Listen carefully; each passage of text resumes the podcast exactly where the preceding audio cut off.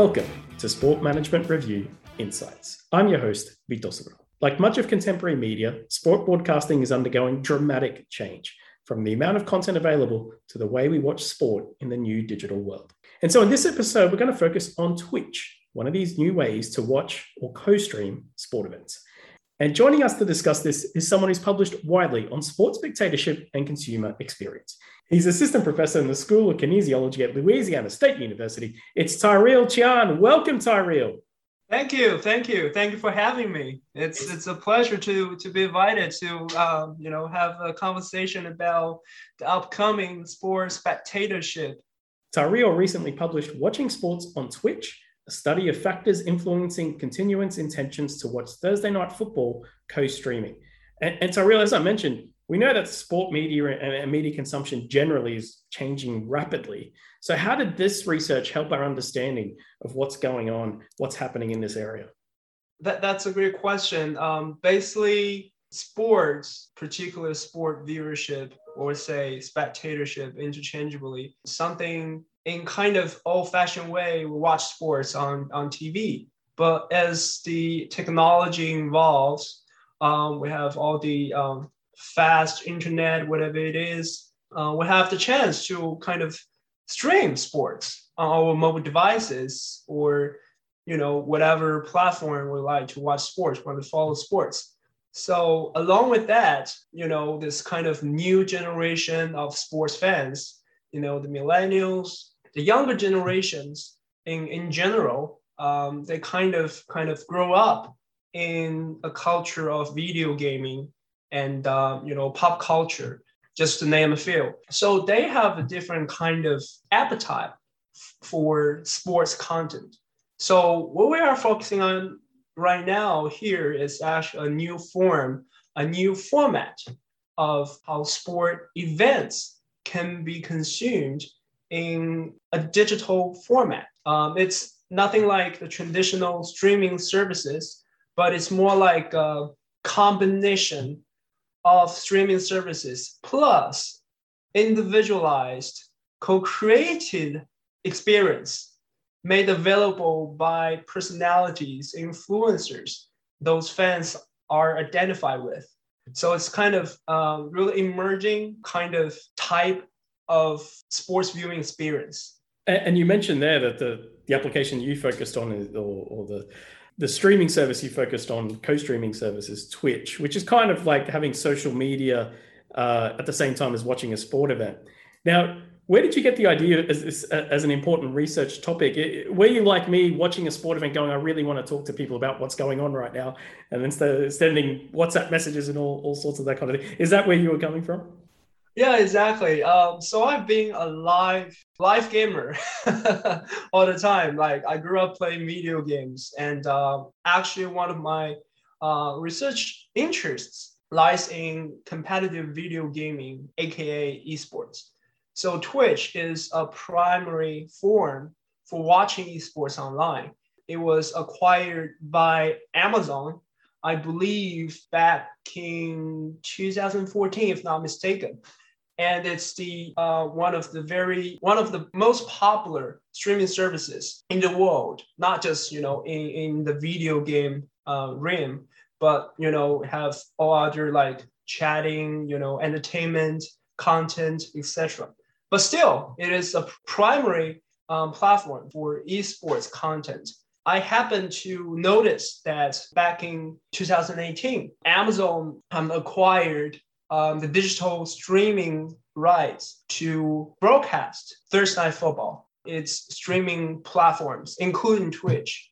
You know, there's another one called uh, Amazon Prime, kind of streaming service. But Twitch is kind of new. Um, usually, you just stream and with you know the traditional sports commentators, personalities. But now they try to you know um, add a little bit spice into it, like invite some of the uh, video game or esports personalities, influencers to co-stream. You know, a lot of people do that. You know, in the video game world when they you know stream um, esports events.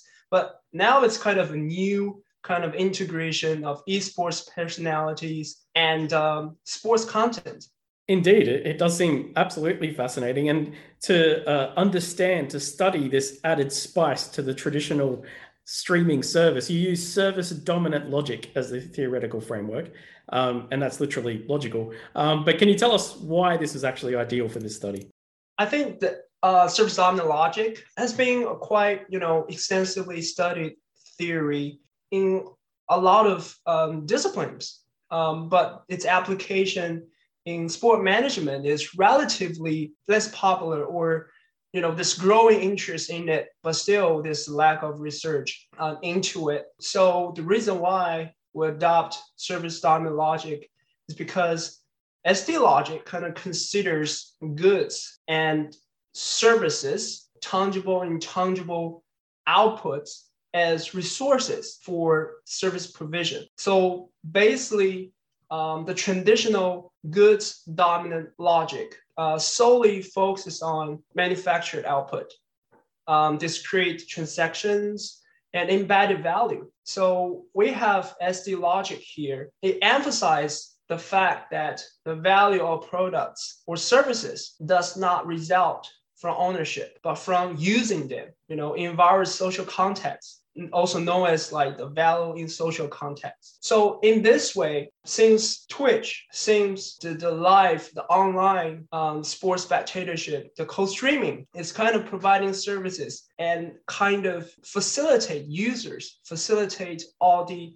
participants, not just users, not just sports fans, but also streamers, platforms. They kind of uh, unite all of them to co-create that kind of experience through constant interactions, through some of the gamification system, something that we did not investigate in this paper, but you know, something all of the stakeholders, all, all parties of these co-streaming services can actually co-create, can actually co-contribute to the final product or service. And that's the key idea.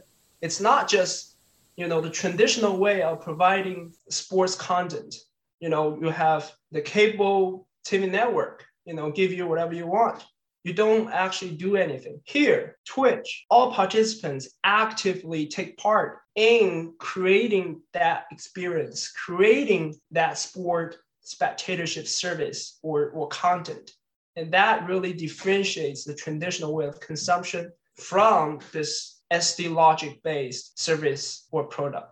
You actually discuss some of these factors of, of co creation, co streaming expertise, uh, or you use some of the factors based in this co streaming expertise, co streaming identification, co streaming fit, and, and, virtual interaction. So, based on all these factors, and of course, the, um, the theory, you developed some hypotheses. What were you expecting to find in this research? So, all these factors you mentioned as the resources that can be integrated to facilitate consumption or the resources that should be integrated into this framework into you know people's process of this uh, service product. So basically following the key uh, tenets of sd logic alongside with like some of the emerging sport management perspectives on value co-creation um, i argue that co-streaming could be better explicated or explained through this kind of SD logic. And uh, in doing so, we kind of focus on the integration of operant resources, as you mentioned, expertise and relationships. We're doing that, and we hypothesize those operant resources could be utilized to support or facilitate, uh, foster interactions and co-streaming effectiveness. This study actually um, argues that the value of co-streaming is created through a network of resource integrators. As I mentioned before, you have all the parties, viewers, you have streamers, you have the platform, some of the moderators. So all of them collaboratively collectively engage in co-production of co-streaming spirits. More importantly, we kind of highlight the co-creative role of viewers in, in co-stream, you know, as value according to the SD logic. To actually do the research, the method you used was an online survey uh, right. of Twitch users from Thursday Night Football. Uh, was that a difficult thing to set up, finding them uh, set up the questionnaire, getting them to actually respond? So the thing is, um, I think that's one of the limitations of this research as well. It's a convenient sample. It, it, it was not an easy task to find sufficient participants. And definitely this study is subject to, you know, some biases, but I think we got a pretty good representation of viewers who watch Thursday Night Football co-streaming. It was quite an experience. You know, uh, it's it's time consuming, it's painstaking. You know, uh, in order to facilitate responses, I was kind of involved in all kinds of you know interactions with uh, some of the fans. So some fans will actually question your motivation to conduct this kind of research. We're you looking for, you know, because I distribute all the surveys in subreddits some of subreddits are from you know sports sports subreddits like the NFL team subreddits, and some are from the co-streamers, their subreddits. So the culture, the momentum in each of the subreddit is quite different. But also I enjoy that kind of experience to, you know, soliciting responses and also help me to better frame the research questions and also in the write-up section you know, to understand the fans' needs, you know, understand how this research can be utilized for some of the marketing implications. How did you go about analyzing all the data you collected from, from this survey? Basically, we tried to implement a different kind of uh, analysis approach because here um, in the article, we conceptualize virtual interaction as a formative construct as opposed to a reflective construct. So in this sense, uh, traditional CB structural equation modeling is not quite easy to actually conduct data analysis. So we utilize uh, PLS, SEM, partial least square structural equation modeling to facilitate data analysis. The results turned out pretty good, and uh, I think that's one of the new contributions. It definitely added to you know the conceptualization of virtual interaction in the sport management context. It's not just you know reflective, reflective, but formative. We try to incorporate interactions between viewers and interactions between streamers and co-viewers. And based on the analysis, what did you find? Were the hypotheses confirmed or, or, or were they rejected? Basically, you have expertise, you have team ID, they all exert positive, significant impact on co-streaming fit and um, virtual interaction. However, as opposed to our original um, hypothesis, team ID and expertise did not exert significant positive impact on continuous watching intention. So basically, we confirm, not really confirm, but kind of discover co-streaming fits and uh, virtual interactions are the full mediator for the relationship between expertise, streamer ID, and continuous uh, watching intentions. So that kind of, you know, kind of have provide a new insights into, you know, this unique context that you can't just have someone who is like super good at co-streaming, but you'll try to have that kind of um, expertise established, and then need to have a high level of fit between you know the streamer and the, the content you try to you know co-stream. And also visual action again we highlight here that's the reason why people want to come to twitch and um, you know watch all the sports content you know the virtual interaction. And that's kind of uh, interesting to see it serve as a liaison between streamer id and continuous watching intentions uh, so basically, you know, if you are strongly identified uh, with a, a streamer, a co-streamer, not really necessarily mean you're gonna, you know, watch Thursday night football all along, but your watching intention can be enhanced through interactions. So that kind of highlight the insensitive, you know, it's very necessary for, you know, all the service providers to think about this perspective to actually facilitate interactions between viewers and co-streamers, as well as viewers and their co co co-viewers. That's a fascinating finding about the, the identification. Absolutely, um, yeah, it's very different to, to what you would expect, and it does make me think. is Tony Romo a better co-streamer than perhaps some of the greatest Twitch co-streamers out there? So exactly, you know, um, I think there's some um, there's several interesting implications for Twitch and um, for the co-streamers as well. Um, and so we'll, based... we'll, get to those very shortly, but first I just want to get the, the theoretical implications yeah, sure. based on these results. How did this advance our understanding of the theory? Obviously, you got something a bit new here. Definitely, our model confirms the applicability of SD logic in this new context. And also it can be, you know, further elaborated, it can be further utilized for future sport management research, particularly co-streaming kind of context, kind of setting. But I think most interesting part, most interesting theoretical funding is former sport marketing research has always considered perceived fit a major factor in kind of determining the effectiveness of endorser, brand, athlete sponsor, or event sponsor relationships. You know, a lot of studies have revealed similar kind of uh, implications. But our study kind of extends the literature and applies the notion of feat to the live streaming context.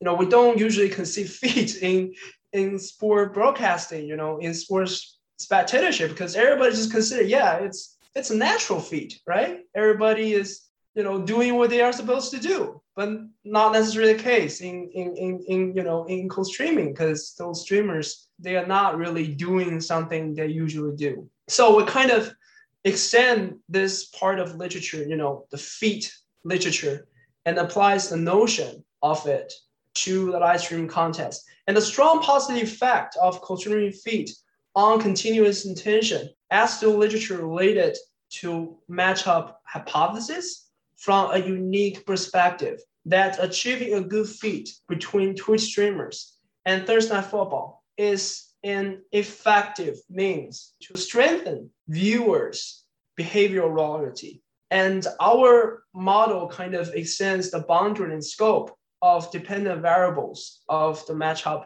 hypothesis and suggests that this theory can be utilized to explain sport media consumption uh, intentions on live stream platforms. Now, from a practical sense, we, we started talking about that, and, and now all the sports broadcasters listening are on tenterhooks. What does it mean practically? What are the practical implications? How would you advise those working in sport broadcasting? Yeah, there's something really interesting. Um, when I finished uh, data analysis and got the results, tried to think about it, and also through my experience, you know, uh, interacting with all the fans on Reddit, you know, those participants, and I, I learned that that uh, if sport organizations, you know, it's a rising trend, and probably I like to bring this to attention because Amazon recently acquired, I believe it was during the summer, recently acquired exclusive streaming rights for Thursday Night Football starting 2023. So down the road, Amazon will try to, you know, do all Thursday night football through streaming services. Arguably, they're gonna expand their Thursday football on Twitch initiatives campaigns. So we have reason to believe in the future we're gonna see a lot more sports organizations, leagues to utilize Twitch or some of the live streaming services to expand their outreach, you know, to kind of expand their fan base, you know, to reach out to those who are cord cutters, right? Um, the, the new generations who, who do not really have a strong interest in sport. And this is a good way to get started. So for those sport organizations, leagues, you know, if they want to, you know, boost their fan base, co-streaming can be utilized to diversify their offerings in, in, in media package and provide alternative avenues in which sports entities can take advantage of the interactive features um, you know, leverage rights for broadcasts and build brand awareness, especially among, you know, like I mentioned, you know, those tech savvy younger generations. You, you're gonna find a lot of different endorsers, right? You have sponsors for those activities, for those co-streaming actions. So right now we do not see a lot, but as we move on, we're gonna see a lot more like sponsors getting involved so for sponsors who has limited relevance to sports. You know, some of the say computer peripherals, some of the gaming equipment, if they you know try to utilize the influence of sports content, it's really important to have that feed idea in mind how how you can better deliver your message how you can utilize this new form of spectatorship to promote your product. And also that's also top priority for you know sports leagues in this case for nfl and live stream platforms like twitch to select streamers who are able to adapt themselves to actions of games. You know the expertise is an important factor and the feed is another important factor. And also strive for a natural you know logical connection between the streamers and the sport co-streamed so that's something i got from my conversation with one of the uh, sports fans on reddit nfl amazon assigned you know a variety of streamers uh, such as you know running up and Fansets um, who had little to no relevance to professional football, to co-stream Thursday night football. And their viewership numbers were quite uh, unsatisfactory, lower, lower compared to their regular stream content. But in comparison, TimTheTatman, you know, another big influencer who recently moved to YouTube, famous for his, you know, Dallas Cowboy fandom in the gaming community. Yeah, he was also invited to co-stream Thursday Night Football. And during those streams, he actually achieved greater success, you know, compared to his regular gaming activities, gaming uh, streaming um, content. So that says a lot. You know, you definitely need to uh, have that expertise, and also you try to enhance that relevance, uh, have that natural logical connection between the streamer and the sport content you try to um, try to promote. Uh, otherwise, you know, it's not really effective. Tyreal, as someone that's actually been involved in sport broadcasting before, I think that is excellent advice. I really think they need to take it on board. I think they got to read your article as well. I think that's going to be very important. but it's been fantastic chatting about this really fascinating topic. It's been an absolute pleasure, Tyreal. Thanks so much. Thank you. Thank you. Thank you for having me. And thanks for listening to Sport Management Review Insights. Head to the Sport Management Review website to check out all the latest research that's being published, including the article discussed in this episode. Watching sports on Twitch, a study of factors influencing continuance intentions to watch Thursday night football co stream. That's it for this episode, but of course, there are many more you can listen to on your favorite podcast player. Maybe you can follow the podcast and give us a five star rating and perhaps even a review. That'd be great too. Until next time, it's bye for now.